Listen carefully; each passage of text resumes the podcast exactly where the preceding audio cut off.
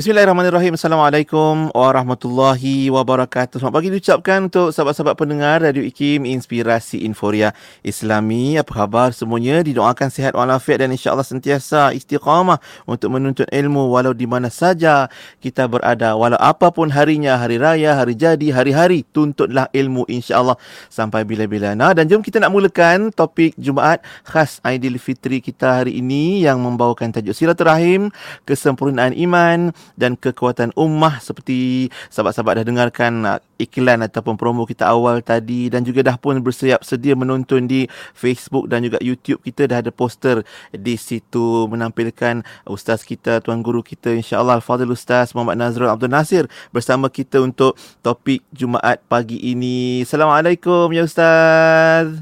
Waalaikumsalam warahmatullahi wabarakatuh. Allah Sihat ya, bang? Baik, Alhamdulillah sihat. Ustaz Nazrul sihat kat, kat, kat Kedah sana tu Ustaz?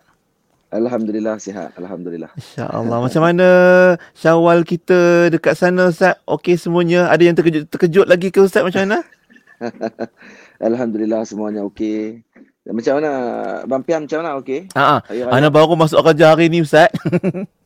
Alhamdulillah dapat cuti, dapat apa uh, berhari raya dekat kampung dengan keluarga semula dan alhamdulillah pagi ni pun bila dapat ke kembali bertugas ni dapat juga bersama Ustaz Nazrul untuk topik jemaah. Terima kasih banyak-banyak Ustaz untuk masa yang diluangkan. Moga-moga banyak manfaat yang kami peroleh hari ini insya-Allah. Jom Ustaz kita nak mula eh kita punya topik Jumaat. Terima kasih juga sahabat-sahabat kita yang dah pun bersiap sedia kalau yang menonton di Facebook dengan YouTube tu boleh cerita juga. Uh, antum semua, hampa semua duk dengar dari mana? Ha dari dari kampung ke ataupun dari bandar ke boleh kongsikan. Jom Ustaz buka dimah kita untuk hari ini cerita tentang silaturahim, kesempurnaan ya. iman dan kekuatan ummah. Baik. Bismillahirrahmanirrahim. Alhamdulillahirrabbilalamin. Wassalatu wassalamu ala ashrafil mursalin. Wa ala alihi wa ashabihi wa man tabi'ahum bi ihsanin ila yaumiddin amma ba'd. Uh, saya muliakan para pendengar khususnya Abang Pian dan juga seluruh ya uh, para petugas di Radio IKIM juga kepada seluruh pendengar di Malaysia dan tak tak terlambat untuk saya ucapkan selamat hari raya Aidilfitri maaf zahir dan batin Moga-moga Allah Ta'ala menerima amal kita dan diberikan kebaikan Amin. dunia akhirat kepada semua. Amin. Para pendengar yang dirahmati Allah Subhanahu Wa Ta'ala sekalian, uh, perbincangan kita pada pagi ini adalah berkait dengan silaturrahim. Sebenarnya silaturrahim ini adalah perjanjian yang telah kita ambil dengan junjungan besar Nabi kita Muhammad sallallahu alaihi wa alihi wasallam untuk kita menyambung silaturrahim.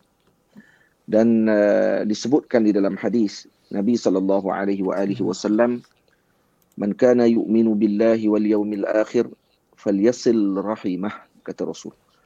Sesiapa yang beriman kepada Allah dan hari akhirat maka hendaklah dia menyambung silaturahim. Kana yu'minu billahi wal yawmil akhir falyaqul khairan aw liyasmut. Siapa yang beriman kepada Allah dan hari akhirat maka hendaklah dia bercakap yang baik dan ataupun dia memilih untuk diam. Jadi uh, berkaitan dengan menyambung silaturahim, menyambung hubungan dengan keluarga dan juga uh, yang terutamanya iaitu dengan yang berkait dengan rahim ataupun yang berkait dengan kekeluargaan kita adalah dengan uh, perkara yang sebenarnya telah disebutkan dan telah diberikan perhatian yang besar dalam syarak. Uh, dan uh, menyambung silaturahim kata para ulama antaranya Ali Imam Abdul Wahab Sya'rani radhiyallahu taala anhu mengatakan bahawa berhasil dengan sama ada kita uh, memberikan makan, memberikan pakaian, menghantar hadiah kepada mereka kalau berjauhan dan juga pergi kepada mereka kalau kata kita berdekatan. Dan kalau tidak ada hadiah sekalipun menyampaikan salam, hmm. itu adalah perkara-perkara kecil yang dibincangkan ataupun yang disebutkan untuk menyambung silaturahim. Dan perkara ini kata kata Maulana Ali Imam Abdul Wahab Sya'rani radhiyallahu taala anhu adalah uh, perjanjian yang kurang diambil perhatian oleh oleh para penuntut ilmu dan hatta di kalangan sebahagian orang yang berilmu sekalipun tidak mengambil berat tentang masalah ini. Mereka boleh untuk menyambung dan juga menghubung hubungan hmm. dengan orang yang lain daripada rahim mereka, iaitu yang lain daripada berkaitan dengan mereka. Mungkin mereka boleh untuk memberikan sumbangan, boleh memberikan keuangan, boleh memberikan kebaikan kepada uh, orang yang maksudnya tidak ada kaitan dengan kekeluargaan yang hampir dengannya. Ya. Dan tetapi kalau dengan keluarganya sendiri maka dia akan agak sedikit uh, berjauhan. Hmm. Uh, tidak memberikan dengan kebaikan. Tamam?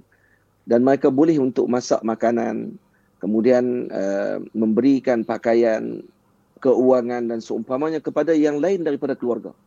Yang ini hmm. ma'ruf perkara ni.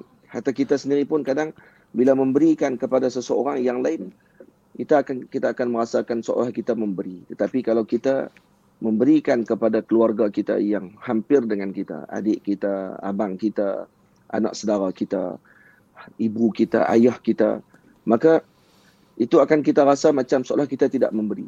Kenapa?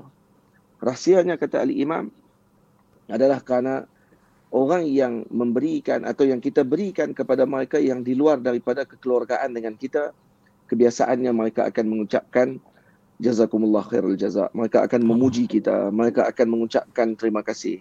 Tapi yang berkait dengan kekeluargaan dengan kita biasanya kadang mereka menerima dan tidak bersyukur dan tidak mengucapkan terima kasih. Dan mereka hanya menerima dan kemudian ada yang lebih daripada itu ada yang juga mencela dan juga mengingkari makan di rumah kita. Tetapi dalam masa yang sama turut hmm. apa ni kadang komplain kerana keluarga. Kan uh, jadi itu menyebabkan seorang tadi kadang-kadang dengan keluarganya sendiri menyebabkan dia jauh. Baik uh, orang panggil apa? Maka ini kata al-Imam Abdul Wahab Syarani agak halus sedikit tentang kenapa kita perlu menyambung silaturahim walau mereka tidak mengucapkan terima kasih kepada kita. Itu lebih utama kata beliau kerana itu lebih hampir kepada ikhlas berbanding dengan kita memberi kepada yang luar daripada kekeluargaan kita adalah kerana kita akan mungkin melihat kepada sesuatu yang lain iaitu menginginkan hmm. ucapan terima kasih daripada mereka dan pujian daripada mereka. Maka kerana itu kata Imam Abdul Wahab Sya'rani radhiyallahu taala anhu silaturrahim ini adalah perkara yang besar dan tinggi kedudukannya adalah kerana perkara-perkara tersebut. Dan banyak hadis-hadis Nabi sallallahu alaihi wasallam yang menimbulkan atau menyebutkan kepada kita tentang kepentingan perkara itu antaranya Nabi sallallahu alaihi wasallam menyebut ta'allamu min ansabikum ma tasiluna bihi arhamakum. Belajarlah kamu tentang apa ni nasab keturunanmu untuk kamu menyambung silaturahim. Fa inna silaturrahimi mahabbatun fil ahli. Ini kerana silaturahim itu adalah kecintaan di antara keluarga. Wa masratun fil mali dan akan meluaskan dan mengkayakan harta kita wa mansa'atun fil ajali dan akan menyebabkan umur kita jadi panjang insyaallah.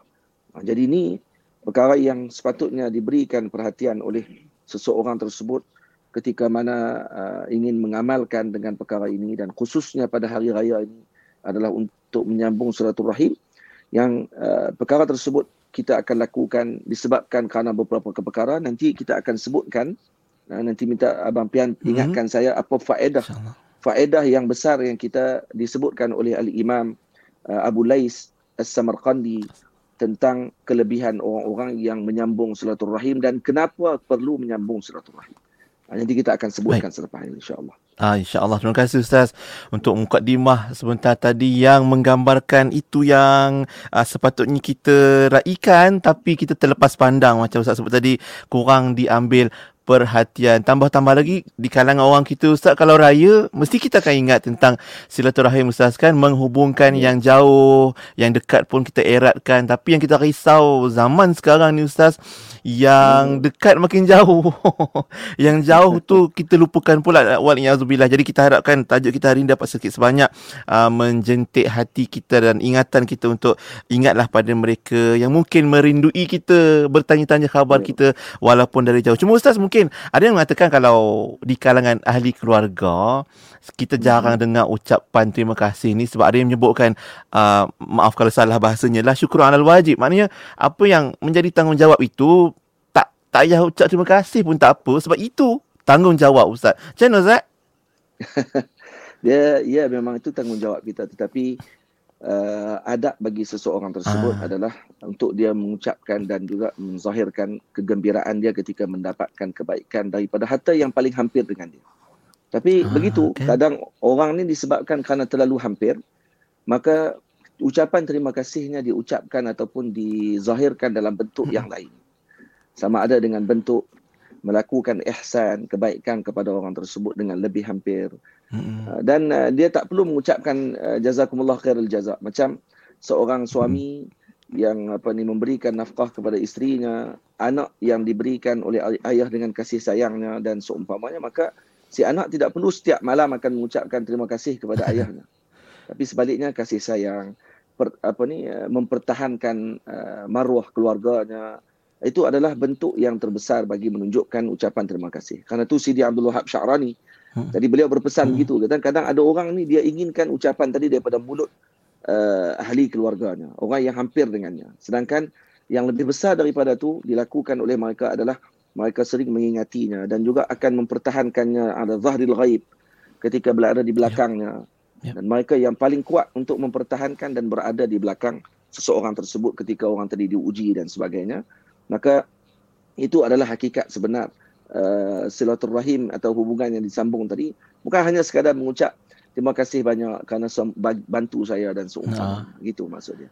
Jadi tak ha. perlu untuk kita kita inginkan perkara tersebut. Ya tapi adabnya sepatutnya di, di kalau kata perlu untuk sekali-sekala kita mengucapkan dan apa ni men, men, menyebutkan perkara tersebut maka itu lebih baik kerana man lam yashkurin nas lam yashkurillah. Siapa yang tidak mensyukuri ataupun uh, berterima kasih kepada hmm. manusia maka dia tidak berterima kasih kepada Allah Subhanahu wa taala. Allah Allah insya-Allah.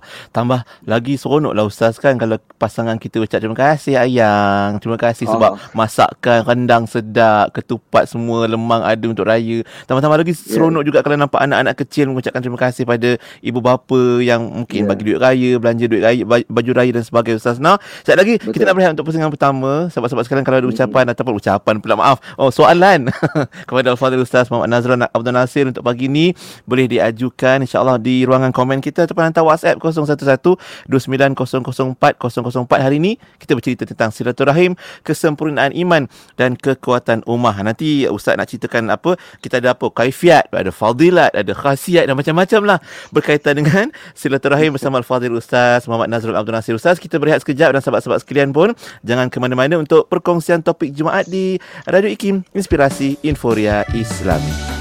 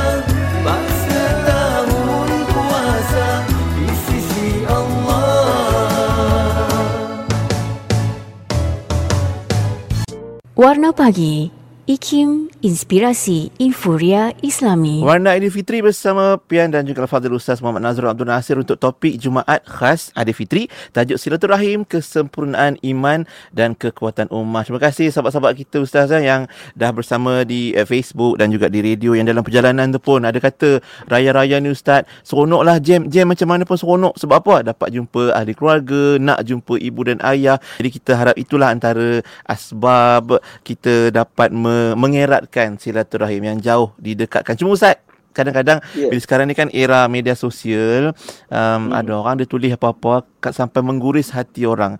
Kesan dia tu hmm. uh, di di secara virtual boleh jadi secara fizikal kesan dia. Tak berteguk siapa. Sebab apa? Ada yang terasa hati. Macam mana Ustaz kalau kita boleh cerita sikit adab kita di media sosial yang boleh membawa kesan pada uh, hubungan silaturahim di alam ataupun secara fizikal pula Ustaz?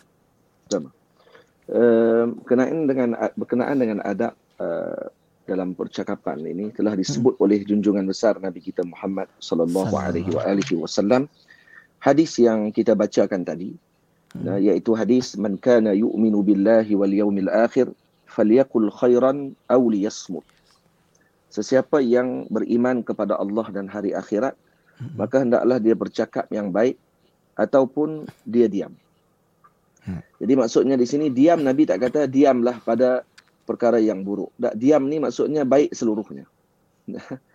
ya semua ni maksudnya semuanya baik semua. Dan lepas tu katakan falyaqul khairan. Nabi tak kata falyaqul saja. Tak yaqul mesti ada khairan. Baik. Tetapi kalau diam, diam tidak ada yang apa ni tidak baik. Semua diam adalah baik maksudnya. Nah, tapi diam yang bagaimana? Diam yang maksudnya daripada perkara yang uh, tidak sepatutnya diucapkan dan diam Uh, ketika pada perlu untuk kita diam. Jadi maksud uh, hadis ini secara secara jelas kita disebutkan oleh Rasulullah man kana yu'minu billahi wal yawmil akhir. Siapa yang beriman kepada Allah dan hari akhirat bermaksud orang yang tidak bercakap dengan yang baik dan juga yang tidak diam. Ini tidak memilih untuk diam adalah orang yang tidak beriman dengan Allah dan hari akhirat. Maksudnya apa di sini? Maksudnya dia masih lagi tidak lagi dalam hadir dalam perasaan hatinya hmm. bahawa nanti di akhirat akan diuji dan juga akan dihisap dengan segala apa yang dia ucapkan dan ya. dengan segala apa yang dia perkatakan. Hmm. Baik, kenapa hadis ini kaitan tadi mampian tanya berkaitan dengan tulisan yang ditulis hmm. dalam media sosial iaitu berkait dengan mengguris perasaan orang dan seumpamanya kerana tulisan juga adalah bimanzilatil kalam sama seperti kita bercakap. Nah, uh, dia sama macam kita bercakap. Lepas tu disebutkan satu kisah, saya baca sikit satu kisah yang disebutkan oleh Imam Al-Jurdani radhiyallahu taala anhu tentang uh, kisah yang berlaku kepada Sayyidina Al-Imam Zunnun Al-Misri uh, rahimahullahu taala seorang wali Allah Subhanahu wa taala. Kata beliau satu hari saya sedang berjalan di uh, hujung kota Syam. Dan sampai aku pada satu satu kebun yang sangat indah, cantik di tengah-tengah kebun tersebut ada seorang lelaki sedang menunaikan salat di bawah pokok apple, kata beliau. Maka aku pergi hampir dengan beliau dan bagi salam kepada beliau. Falam yarudda alayya salam. Ya, kerana lelaki itu tengah salat. Jadi Imam uh, Zunnun Al-Misri pergi dan bagi salam. Kokoklah dia berdiri saja kah? Ha. Rupa-rupanya dia sedang solat. Fasallamtu alaihi thaniyan fa'aujaza ay asra'a fi salatih. Maka aku bagi salam yang kedua Maka ketika bagi salam yang kedua kata Imam uh, Zunnun Al-Misri, lelaki ini mempercepatkan solatnya. Kemudian setelah selesai, selesai solatnya, maka dia menulis di atas tanah dengan tangannya. Rupanya lelaki ini tak cakap. Ha, dia macam dia jenis dia tulis di atas tanah. Maka lelaki ini tulis apa? Dia kata muni'al lisanu minal kalami li'annahu terhalang lidahku untuk bercakap kerana apa? Hadaful bala'i wa jalibul afati. Karena kalam ini adalah tempat utama kepada kerosakan. Ha, dan juga mendapatkan banyak keburukan. Fa idza nataq nataqa fakun li rabbika zakiran. Kalau kamu nak bercakap, maka jadikan ucapan kamu zikrullah. La tansahu wahmadhu fil halati. Jangan kamu lupa dan kamu uh, pujilah Allah Subhanahu wa taala dalam semua keadaan. Ini ditulis dengan jarinya. Masya-Allah. Masya-Allah. Di Maksudnya tanah, di tanah tu. di tanah, di, di tanah Oh. tu dia tulis. Maksudnya Ya dia tak akan bercakap. Dia hanya menulis dengan jarinya saja. Kemudian Al-Imam Zunnun Al-Misri menangis panjang kata beliau. Saya menangis bila membaca syair yang ditulis oleh beliau tadi. Wa katabtu bi isbi'i fil ard. Sayyidina Zunnun Al-Misri lalu menulis kembali apa yang uh, membalas kembali syair yang ditulis oleh lelaki tadi. Setelah beliau membaca syair yang ditulis oleh lelaki tadi, beliau menangis. Kerana terkesan dengan apa yang ditulis oleh lelaki tersebut, maka Imam Zunnun Al-Misri pula tulis. Apa kata beliau? Wa ma min katibin illa sayabla. Tidaklah setiap yang menulis itu melainkan akan diuji. yang menulis pun diuji juga. Jangan yang bercakap saja. Ha ah. Wa yufni dahru ma katabat yadahu. Tamam? Masa akan berlalu tetapi tidak apa yang ditulis. Ha. Fala taktub bi kaffika ghaira syai'in. Jangan kamu menulis dengan tanganmu sesuatu pun yasurruka fil qiyamati antarahu. Melainkan perkara yang kamu akan gembira melihatnya di akhirat nanti. Apa yang berlaku setelah dia tulis kalam tadi? Qala fasaha syabu sayhatan faraqad dunya fiha. Men, menjerit lelaki tadi lalu mati dia ketika itu juga. Masya-Allah. Ah. Innalillah, masya-Allah. Lelaki tadi terus mati. Ha. Disebabkan kerana beliau menyangka tidak bercakap, rupa-rupanya dah selesai dah. Imam Zunnun Al-Misri membalas kembali kata, masa akan berlalu tapi yang ditulis juga akan kekal. Maka tulislah sesuatu yang memberi ke- kesenangan dan kegembiraan kepadamu di akhirat kelak. Maka lelaki Ya. tadi terkesan bukan hanya menangis, menjerit lalu meninggal dunia. Maka kata Imam Zunnun Al-Misri, saya ingin menguruskan jenazah lelaki tersebut. Tiba-tiba saya mendengar hatif, yakni suara men- menyebutkan, khalli anhu ay utrukhu, tinggalkan lelaki tersebut. Fa inna Allah azza wa jalla wa'adahu an la yatawalla amrahu illa al-malaikatu. Maka Allah Taala uh, suara tadi menyebut bahawa kami telah men, apa ni menyediakan ataupun menyiapkan urusan Ha. lelaki ini bukan kepada manusia tetapi malaikat yang akan menguruskan jenazah lelaki tersebut. Jadi Sayyidina Zunnun Al-Misri radhiyallahu anhu mengatakan bahawa aku uh, ber, menunaikan solat dua rakaat dan bila aku berpaling melihat kepada lelaki tersebut lelaki tadi sudah sudah hilang tidak pasti aku sama ada diangkat ke langitkah dia ataupun ditanam di dalam muka bumikah dia pada ketika. Ini dalil menunjukkan kepada kita bahawa yang ditulis dengan tangan kita juga akan diuji oleh Allah. Yang dicakap oleh lidah kita juga akan diuji oleh Allah. Karena tu uh, bendanya sama, isunya sama. Kedua-dua perkara tersebut perlu dilihat dengan kaedah yang disebutkan oleh Al-Imam uh, Abdul Wahab uh, Al-Imam uh, Jurdani radhiyallahu anhu dalam kitabnya Jawahir Al-Lu'lu'iyah. Sebahagian ulama menyebut kalam ini ada empat bahagi. Ada empat bahagian. Yang pertama, padanya perkara yang tidak baik. Maksudnya darar mahdun. Maksudnya perkara itu memang mudarat. Kalau kita percakapkan, kalau kita menulis perkara tadi, mudarat. Memang tak baik. Hmm. Ha, okay. Itu memang tak baik. Itu yang pertama. Yang kedua, naf'un mahdun. Baik sungguh-sungguh. Memang tak ada yang tak baik. Ha. Yang ketiga, dararun wa manfa'ah. Ada mudarat, ada manfaat. Ha, ini bahagian ketiga. Ha, ini yang ketiga. Dan yang keempat, la darara wa la manfa'ah. Tidak ada mudarat, tidak ada manfaat. Ha, jadi ada empat bahagian. Maksudnya bercakap pun sama, menulis pun sama. Jadi perkara yang pertama iaitu dararul mahd. yakni perkara yang mudarat semata-mata. Maka perkara ini wajib bagi kita untuk diam. Tidak boleh bercakap. Tak boleh kita tulis. Ha, apa sahaja perkara yang ada mudarat memecah belahkan umat Nabi Muhammad sallallahu alaihi wasallam, menuduh umat Nabi Muhammad dengan tuduhan yang tidak berasas. Faham? Melakukan fitnah dan ghibah. Nah, ha, jadi kata ada orang disuka kadang-kadang dia melihat kalau alim ada Imam Ghazali radhiyallahu anhu mengatakan bahawa kalau seorang melihat seorang alim memakai cincin emas maka mereka akan ingkar perkara tersebut dengan sungguh-sungguh. Tapi dalam masa yang sama yang ingkar tadi mengumpat. Dia terlupa Okey. kata mengumpat lebih berat daripada pakai cincin emas. Ah, dia. Hmm. Imam Ghazali dalam bid- dalam bidayatul hidayah.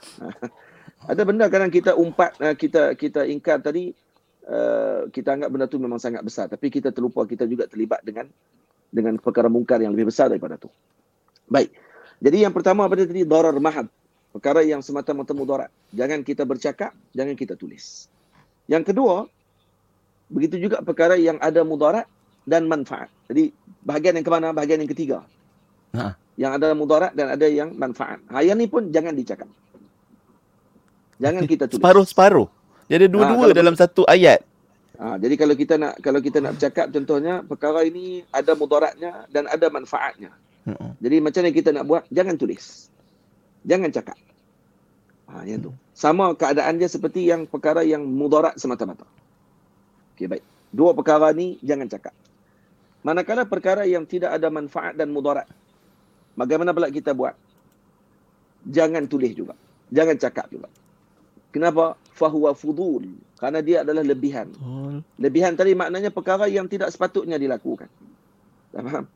Dan apa ni kata Imam Abdul Wahab Sya- uh, Al-Imam Abdul Jurdani kata beliau para ulama menyebut apa ni melakukan perkara yang fudul ataupun yang lebihan daripada yang sepatutnya kita lakukan ada yudayyi' ataupun tadyi'un zaman.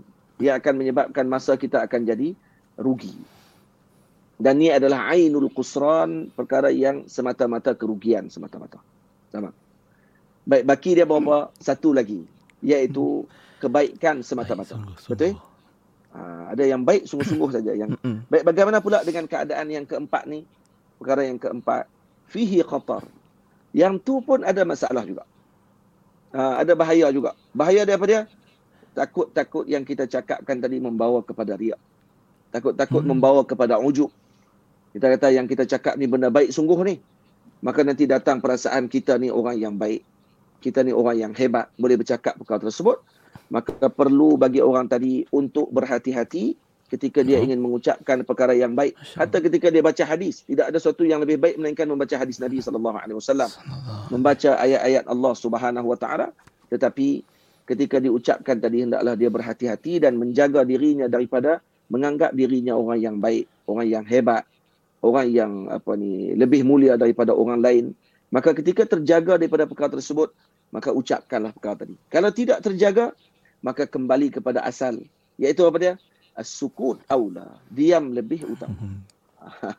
Ataupun dengan bahasa yang lain, tidak menulis lebih baik daripada kita menulis benda yang kita tidak pasti, benda yang akan memberikan porak-poranda dalam negara, benda yang akan boleh menyakitkan hati seseorang, benda yang boleh menyebabkan pecahnya silaturahim dan putusnya silaturahim kita dengan keluarga dan juga dengan uh, saudara kita dan juga adik-beradik kita dan seumpamanya.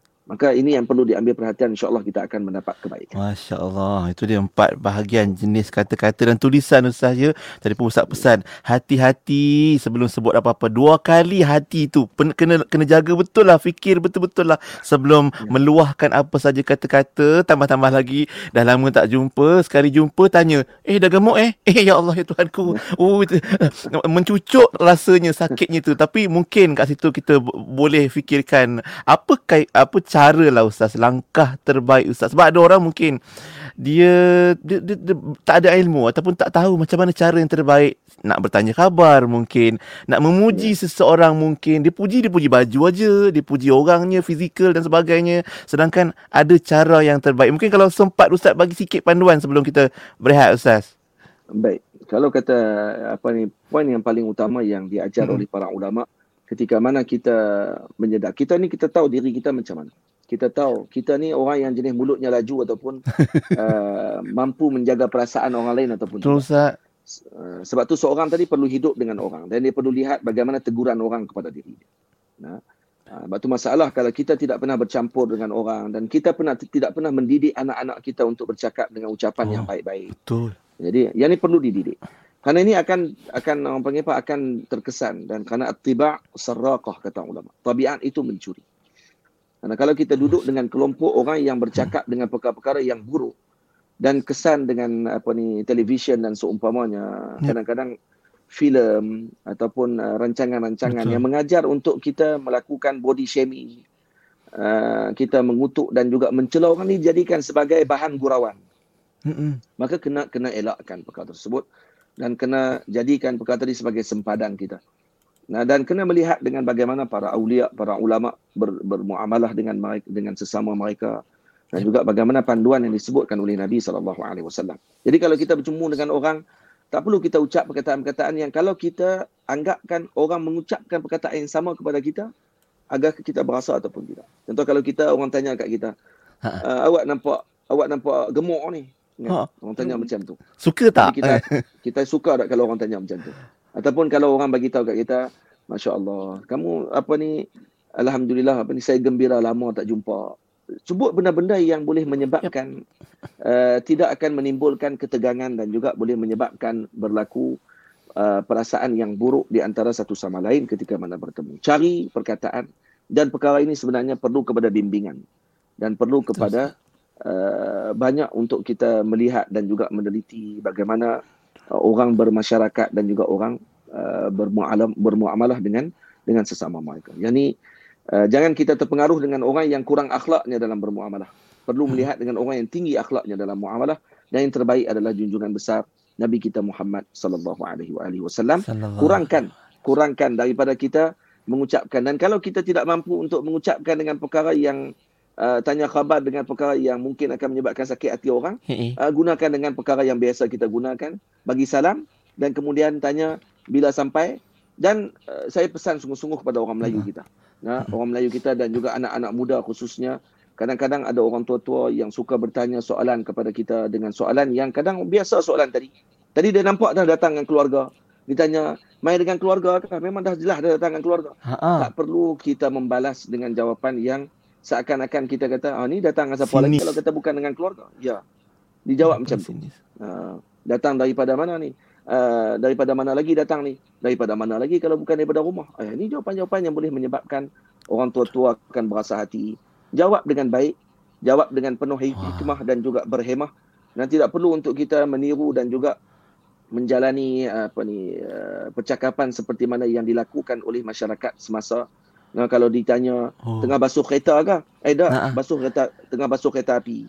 Tengah basuh helikopter. Betul Ustaz. Jadi, kata perkataan tersebut dilahirkan dikeluarkan daripada apa? Daripada masyarakat yang uh, seakan-akan ingin menunjukkan dan juga memerli perkara tersebut. Kerana masyarakat Melayu kita ni masyarakat yang sangat halus budi bahasanya. Jadi tapi dipermainkan halus budi bahasa tadi dan dianggap kata tidak perlu sampai macam tu. Sehingga perlu untuk kita kena straight to the point. Sehingga tidak ada lagi bahasa sekiasan dalam bahasa Melayu. Tidak ada lagi apa ni kedalaman bahasa dalam uh, jiwa umat ini menyebabkan mereka jadi orang yang straight dan tidak tahu untuk memahami bahasa yang telah digunakan oleh orang yang terdahulu. Maka ni kena diambil perhatian oleh anak-anak muda khususnya dan juga generasi pada masa sekarang. Masya Allah. Terima kasih Ustaz untuk ingatan tersebut. Betul Ustaz bila ada orang orang tua khususnya yang bertanya main dengan keluarga je ke? Niat dia tu sebenarnya nak suruh kita perkenalkan siapa yang datang tu. Ya, saya Ya. datang dengan mak saya. Ah, ni oh ni ah, bakal bakal mak mertua saya namanya siapa? Contoh macam tu lah Ustaz kan. Patutnya macam tu eh Ustaz. Eh. Ini Ya, kadang-kadang ya, ya. kita siap diajar jawab. Oh, tak adalah saya datang dengan jiran. Keluarga lah tu. ah, macam tu. Masya Allah. Jadi terima kasih Ustaz untuk ingatan dan nasihat tersebut untuk kita semua pagi ni. Kita nak berehat sekali lagi. Ah, kejap lagi ni kita nak sambung. Apa manfaat bila kita jaga, kita bina ikatan silaturahim ni. Bukan saja untuk kita dan keluarga kita tapi untuk sekalian umat Ustaz. Tambah-tambah lagi yeah. apa uh, bersempena dengan Aidilfitri ni. Apakah kelebihan tersebut Ustaz? Kita nak berehat sekali lagi Ustaz untuk topik Jumaat hari ini bersama Al-Fadhil Ustaz Muhammad Nazrul Abdul Nasir. Dan sahabat-sahabat jangan ke mana-mana terus setia bersama kami di Radio Hakim Inspirasi Inforia Islami. Subhanallah walhamdulillah wa la ilaha illallah wallahu akbar. Subhanallah walhamdulillah wa la ilaha illallah wallahu akbar. سبحان الله والحمد لله ولا إله إلا الله والله أكبر. سبحان الله والحمد لله ولا إله إلا الله والله أكبر. سبحان الله والحمد لله ولا إله إلا الله والله أكبر. سبحان الله والحمد لله ولا إله إلا الله والله أكبر سبحان الله والحمد لله ولا إله إلا الله والله أكبر سبحان الله والحمد لله ولا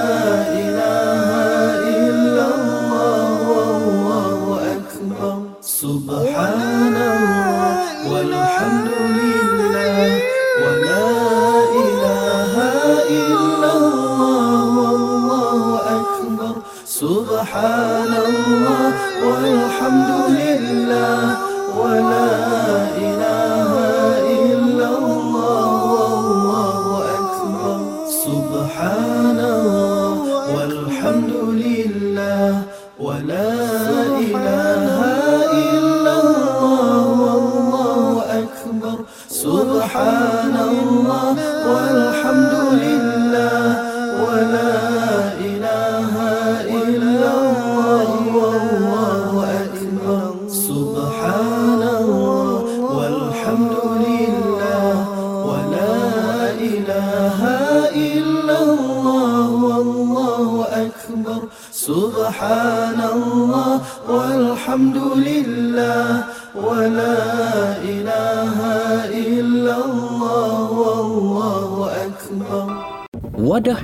sepanjang hari berkongsi santapan sanubari pastinya hanya di IKIM Inspirasi Inforia Islami.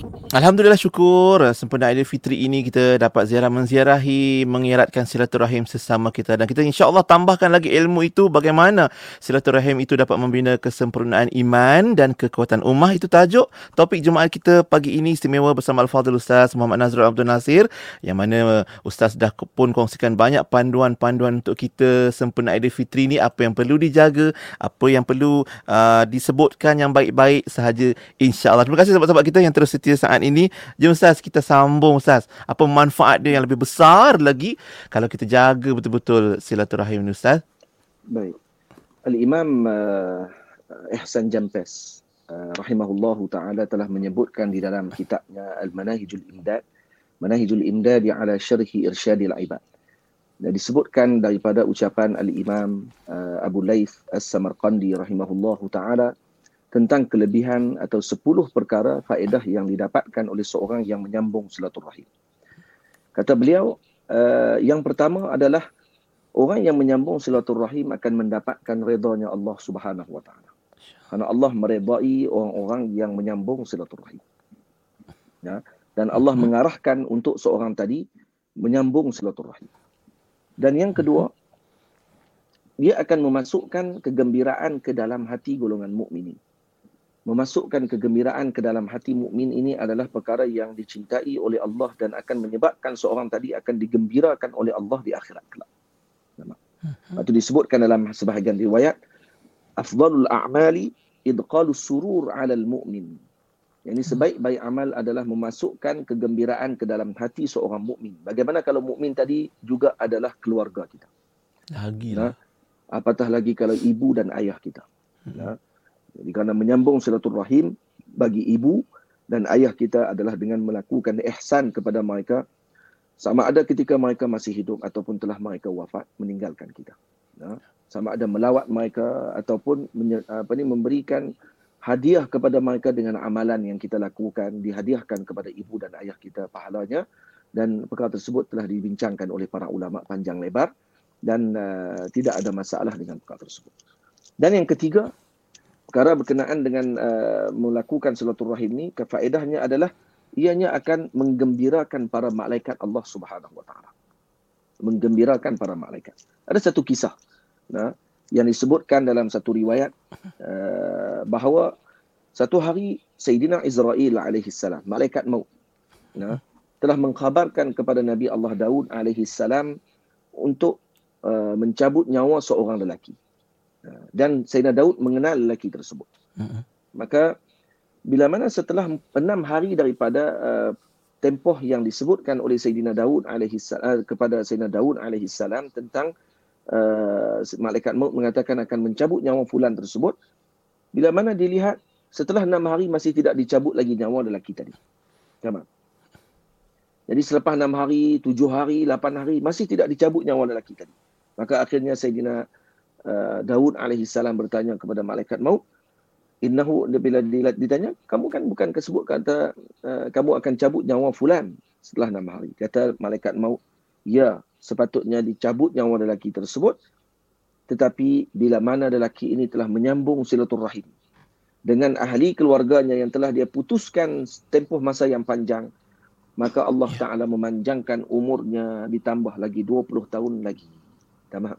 Ha, jadi ini dia sebutkan dalam hadis Nabi sallallahu alaihi wasallam, "Man ahabba an yubsata lahu fi rizqihi wa yunsa lahu fi atharihi wal yasil rahimah falyasil rahimah." Maka hendaklah dia menyambung silaturahim. Antaranya menyambung silaturahim juga adalah hmm. sebab kepada dipanjangkan umur kata sebahagian ulama dan juga disebut dalam hadis Nabi dengan perkara tersebut. Aman. Jadi itu salah satunya akan menggembirakan para malaikat dan juga akan Uh, menyebabkan malaikat akan mendoakan kebaikan kepada mereka. Yang keempat, dia akan mendapatkan pujian yang baik pada golongan muslimin.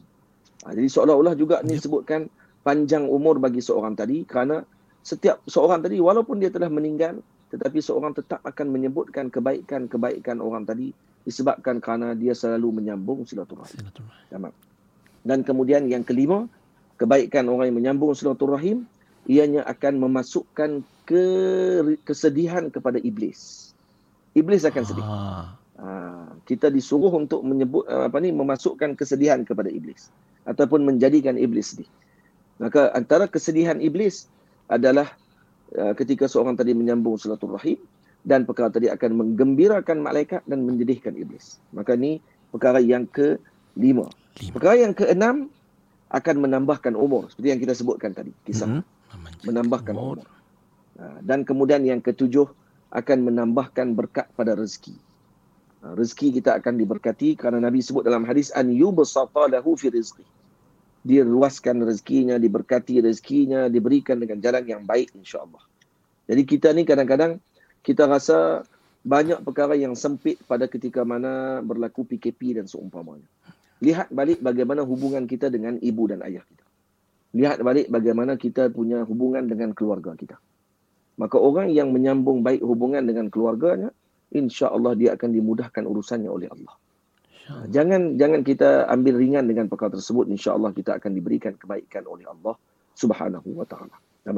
Kemudian yang seterusnya adalah akan menggembirakan orang-orang yang telah meninggal. Bagaimana tu maksud dia? Karena ibu kita kalau telah meninggal, ayah kita kalau telah meninggal, datuk nenek kita kalau telah meninggal, akan disampaikan berita kepada mereka bahawa anak cucunya menyambung silaturahim. Dan ini akan menggembirakan mereka.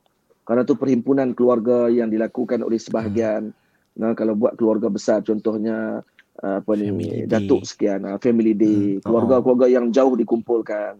Maka itu sebenarnya adalah menggembirakan keluarga dan datuk-datuk nenek kita yang telah pergi meninggalkan kita, maka ini adalah memasukkan kegembiraan dalam dalam hati mereka dan berkata tadi akan disampaikan beritanya kepada mereka. Nah, akan disampaikan. Berita tersebut kepada ahli kubur. Tamam.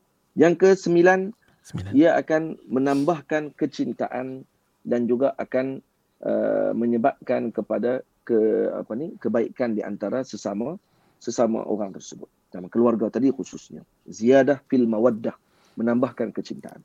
Dan yang ke-10, menambahkan pahala setelah kita mati. Kerana apa? Kerana orang akan menyebutkan kebaikan-kebaikan seseorang tadi dan ini akan menambahkan kebaikan dan juga pahala kepada seseorang tersebut. Maka kerana itu, kata Sayyidina Anas bin Malik radhiyallahu taala anhu, salah satu nafarin, tiga kelompok seseorang yang akan berada fi dhilli arshillah arshir rahman akan berada di bawah arasnya Allah Subhanahu wa taala pada hari kiamat yang pada hari tersebut.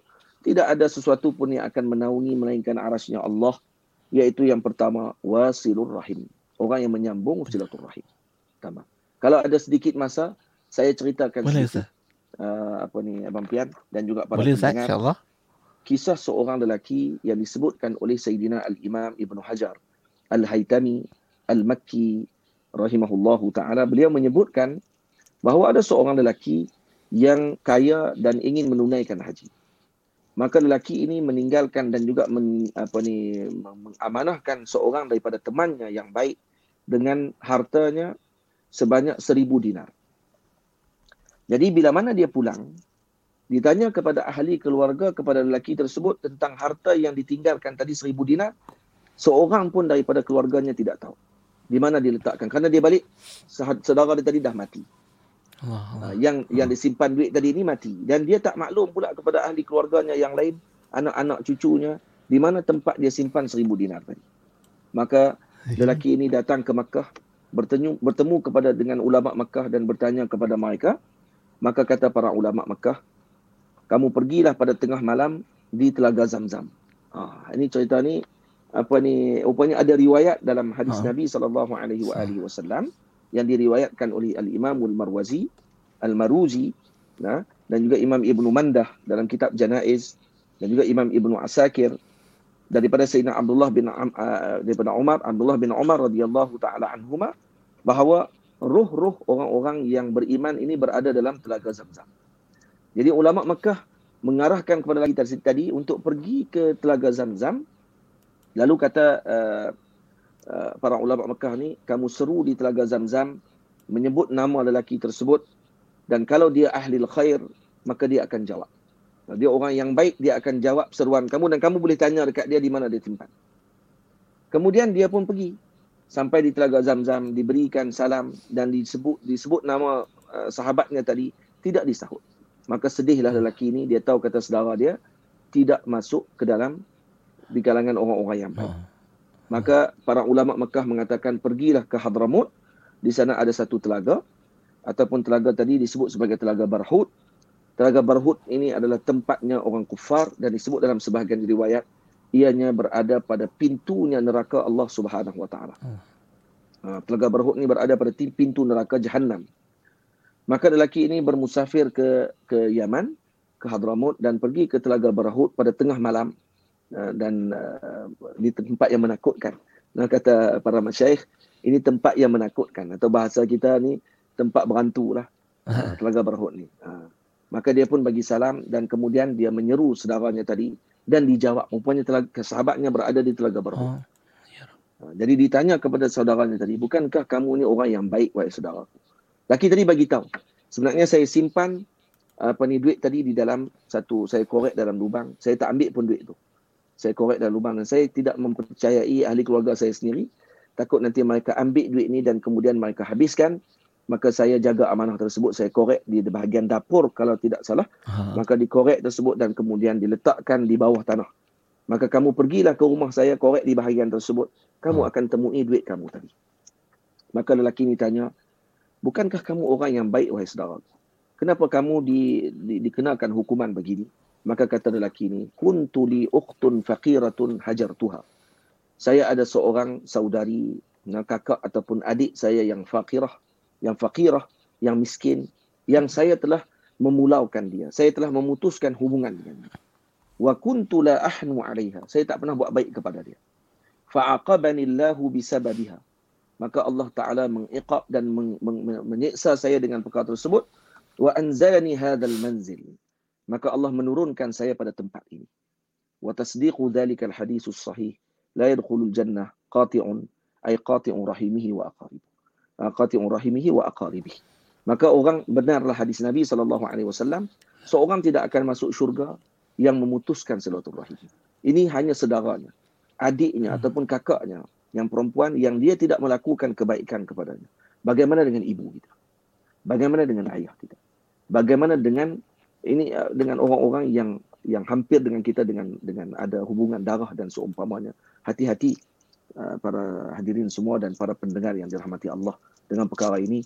Jangan kita kita gembira ketika kita bersambung silaturahim dengan masyarakat yang ramai. Dan jangan kita rasa tertipu dengan kesayangnya orang ramai kepada kita tetapi uh, ibu dan ayah kita sedang bersedih dengan perangai dan juga akhlak kita yang buruk dengan mereka. Maka ini adalah perkara yang sangat buruk dan ini akan menyebabkan seorang tadi tidak akan diberi rahmat oleh Allah Subhanahu wa taala. Jalan. Masya Allah. Itu Terima kasih Ustaz.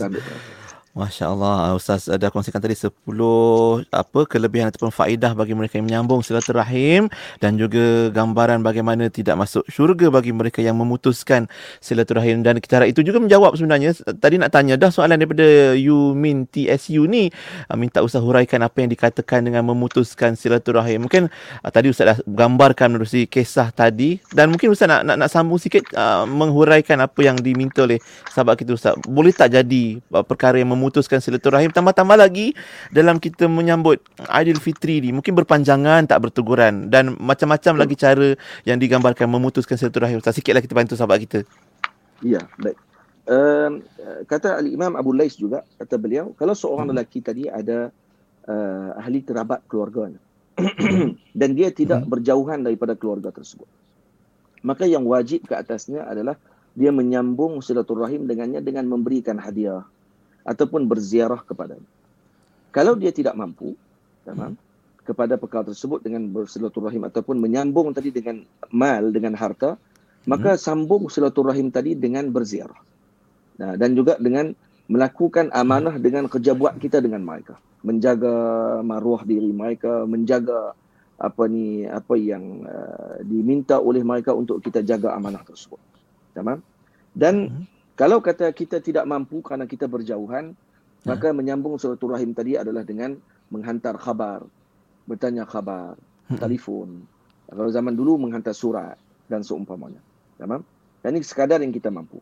Maka apa yang dipaham daripada sini, daripada perkara tersebut, kalau kita melakukan perkara-perkara tadi, maka ia dianggap sebagai menyambung silaturahim. Dan kalau kita tidak melakukan perkara tersebut dalam keadaan kita mampu, maka kita dikira sebagai memutuskan silaturahim. Itu maksudnya. Tamam? Ha, kita mampu Oh. ada di tempat tersebut tapi kita tak pernah lawat ibu kita. Ha? Kita tidak pernah melawat ibu kita. Dan kita tidak pernah bertanya khabar kepada ibu kita. Tak pernah bertanya khabar kepada keluarga kita. Nah, tidak pernah menziarahi mereka ketika mana mereka berada di tempat tersebut. Maka kita seakan telah melakukan pemutusan silaturahim pada waktu tersebut. Tamam. Oh, oh Ah, Masya. Kecuali kita tidak tahu bahawa keluarga kita ada di tempat tersebut. Ini Ah. beza kita orang muda zaman lah dengan orang tua-tua dulu. Orang tua-tua dulu kalau lalu di mana tempat di kampung tadi, dia tahu di kampung tu ada keluarga. Betul. Dan dia akan singgah di kampung tu walau sekejap minum teh. Dan bila jumpa pun dia kata saya ni nak bagi tahu saya ni keluarga kena adik-beradik dengan sepupu mak ka- kaza kaza kaza. Ni saja main nak perkenal saja. Nah tu saja. Lepas tu balik. Dan tu menyebabkan mereka umur panjang. Orang muda zaman lah yang paling mereka inginkan adalah tidak diketahui mereka berada di situ oleh keluarga mereka. Allah Akbar betul Ustaz dia tang masa lain je share location kat mana tu Ustaz ada pergi sana pergi sini jalan sana Ya, tapi bila ya. raya ni macam semua orang berjalan macam Ustaz sebutlah dia tak nak orang tahu dia berada di mana eh Ya. Dan Allah, kemudian Allah, satu Allah. lagi abang ha Abang Pian, Hmm. satu lagi dia apa ni semua Oh. pekat bimbang. Saya bimbang takut saya pergi rumah dia dia tak layan saya. Saya bimbang saya pergi ke rumah dia nanti apa ni dia akan jadi susah, dia akan jadi ha jadi tension. Kenapa dia ni nak datang? Siapa tak tahu dia ni. Nah, yang ni yang ni menyebabkan kita akan semakin jauh dan akhirnya sama-sama sepupu. Bukan sekat uh, dua pupu, tiga pupu. Sepupu pun tak kenal. Jadi ini menyebabkan uh, seorang tadi semakin jauh dan semakin semakin pendek umurnya. Ha tu ya. Orang ni ha kalau sebut itu pendek umur insya-Allah dia akan sambung. betul betul Ustaz kalau nak tahu kena dengar balik apa yang Ustaz sebutkan 10 faedah bila kita menyambung silaturahim dan banyak pesanan nasihat dan juga uh, teguran-teguran daripada Fadil Ustaz Nazrul pagi ni untuk kita eratkan silaturahim dan Ustaz di hujung ni mungkin sedikit kesimpulan dan nasihat untuk kami semua mana yang Ustaz belum sebut tadi dan juga mungkin doa kita nak minta Ustaz pimpin doa pagi ni Ustaz boleh sama-sama kita aminkan Ustaz insyaAllah sekali Insya-Allah. Insya-Allah. Baik sebelum saya menamatkan dan kita sama-sama baca doa, maka uh, kita sebutkan hadis Nabi sallallahu alaihi wasallam yang mana baginda Nabi sallallahu alaihi wasallam menyebutkan innallaha la yu'ammiru bil la yu'ammiru bil qaumi ad-diyara wa yusmiru lahumul amwala wa ma nadhara ilaihim منذ khalaqahum bughdan lahum. Sesungguhnya Allah Taala akan uh, yu'ammiru bil qaumi ad-diyar. Maksudnya Allah Taala akan memakmurkan suatu negeri tersebut. Dan Allah Taala akan yusam uh, yusmiru lahumul amwal. Akan me- me- menumbuhkan dan juga memberikan kebaikan kepada harta mereka. dan Allah tidak akan memandang mereka dengan sejak daripada mereka dijadikan oleh Allah dengan kebencian. Kata para sahabat, kaifa dzaka ya Rasulullah? Bagaimana perkara tadi boleh berlaku?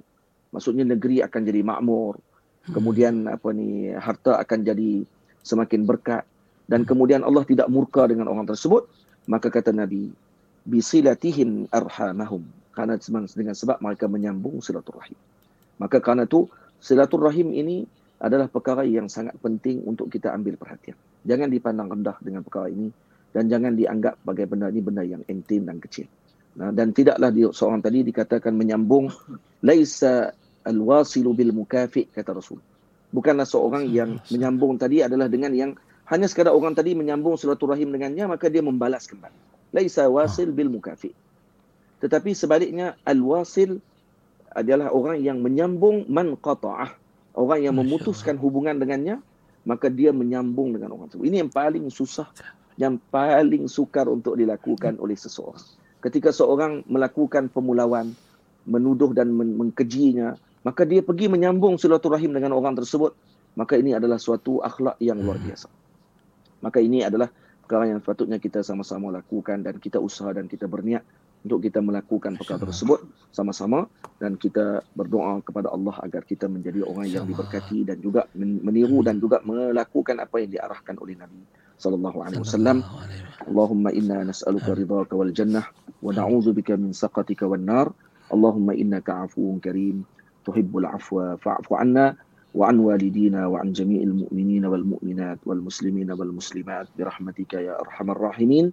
اللهم ارزقنا الاستقامة والإخلاص. اللهم إنا نسألك متابعة لسيدنا محمد صلى الله عليه وسلم في الأقوال والأفعال وصلى الله على سيدنا محمد وعلى آله وصحبه أجمعين. والحمد لله رب العالمين. Amin. Amin. Ya Rabbal Alamin. Terima kasih Ustaz untuk perkongsian kita pagi ini menerusi topik Jumaat dan juga doa yang dipimpin. Kita pun, kami semua pun berdoa kepada Allah Subhanahu Taala Semoga Allah kurniakan keberkatan untuk Ustaz pada umurnya, pada usianya ya. insyaAllah, pada amal dan ya. ilmu yang kami pun dapat memanfaatkan insyaAllah ilmu yang Ustaz sampaikan itu Ustaz. InsyaAllah. Ya. Ya. Ha, dan sampaikan salam untuk keluarga Ustaz insyaAllah ya. Baik insyaAllah. InsyaAllah. Jumpa okay, lagi Ustaz. Assalamualaikum. Waalaikumsalam warahmatullahi wabarakatuh.